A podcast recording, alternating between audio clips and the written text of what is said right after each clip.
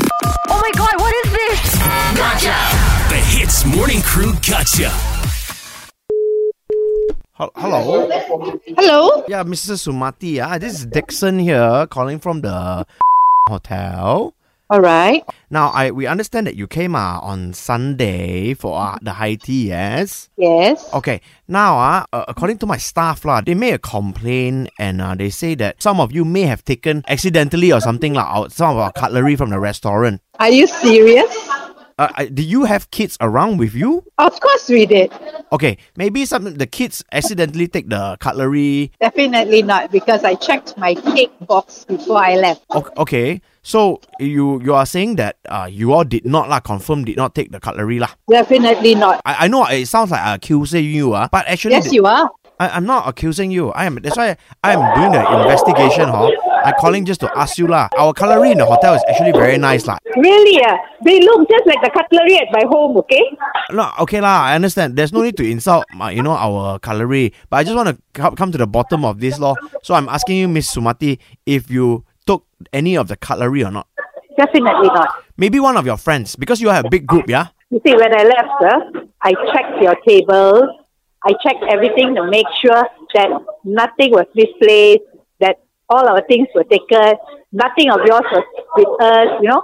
Then what about the candles on the table? There was only one candle which was on my cake. No, not not that one. Because we got the the decor on the table, got the like the scented candle. Did you take that also? There was no scented candle. There was some artificial flowers on the table. Okay, that one is fine. That one is you, that one you want to take. Uh, is- apparently, you don't even know what you all have on the table? No, I How d- sad. you can you give me the name of the person who do you think took the cutlery? Can I call that person? Excuse me. Yeah. Are you serious? Yes, because you say you are not the one who take because you have a We big are very respectable people. Huh? That group of people who were seated there are very respectable.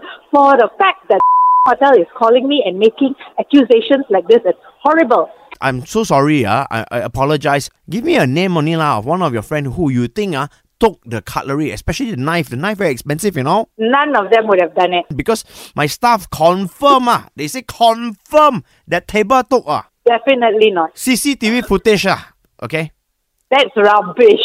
but it's on the video. That's rubbish. None of my friends are capable of doing that. We're all very respectable people down there. Because they say even the candle also you want to take, so why not you just take the chair, and the table Apparently also? they- oh, wow. Ah. This is what is like. I did not know that you are so rude. No, I'm not rude. I'm just Seriously. I'm just saying No. ah.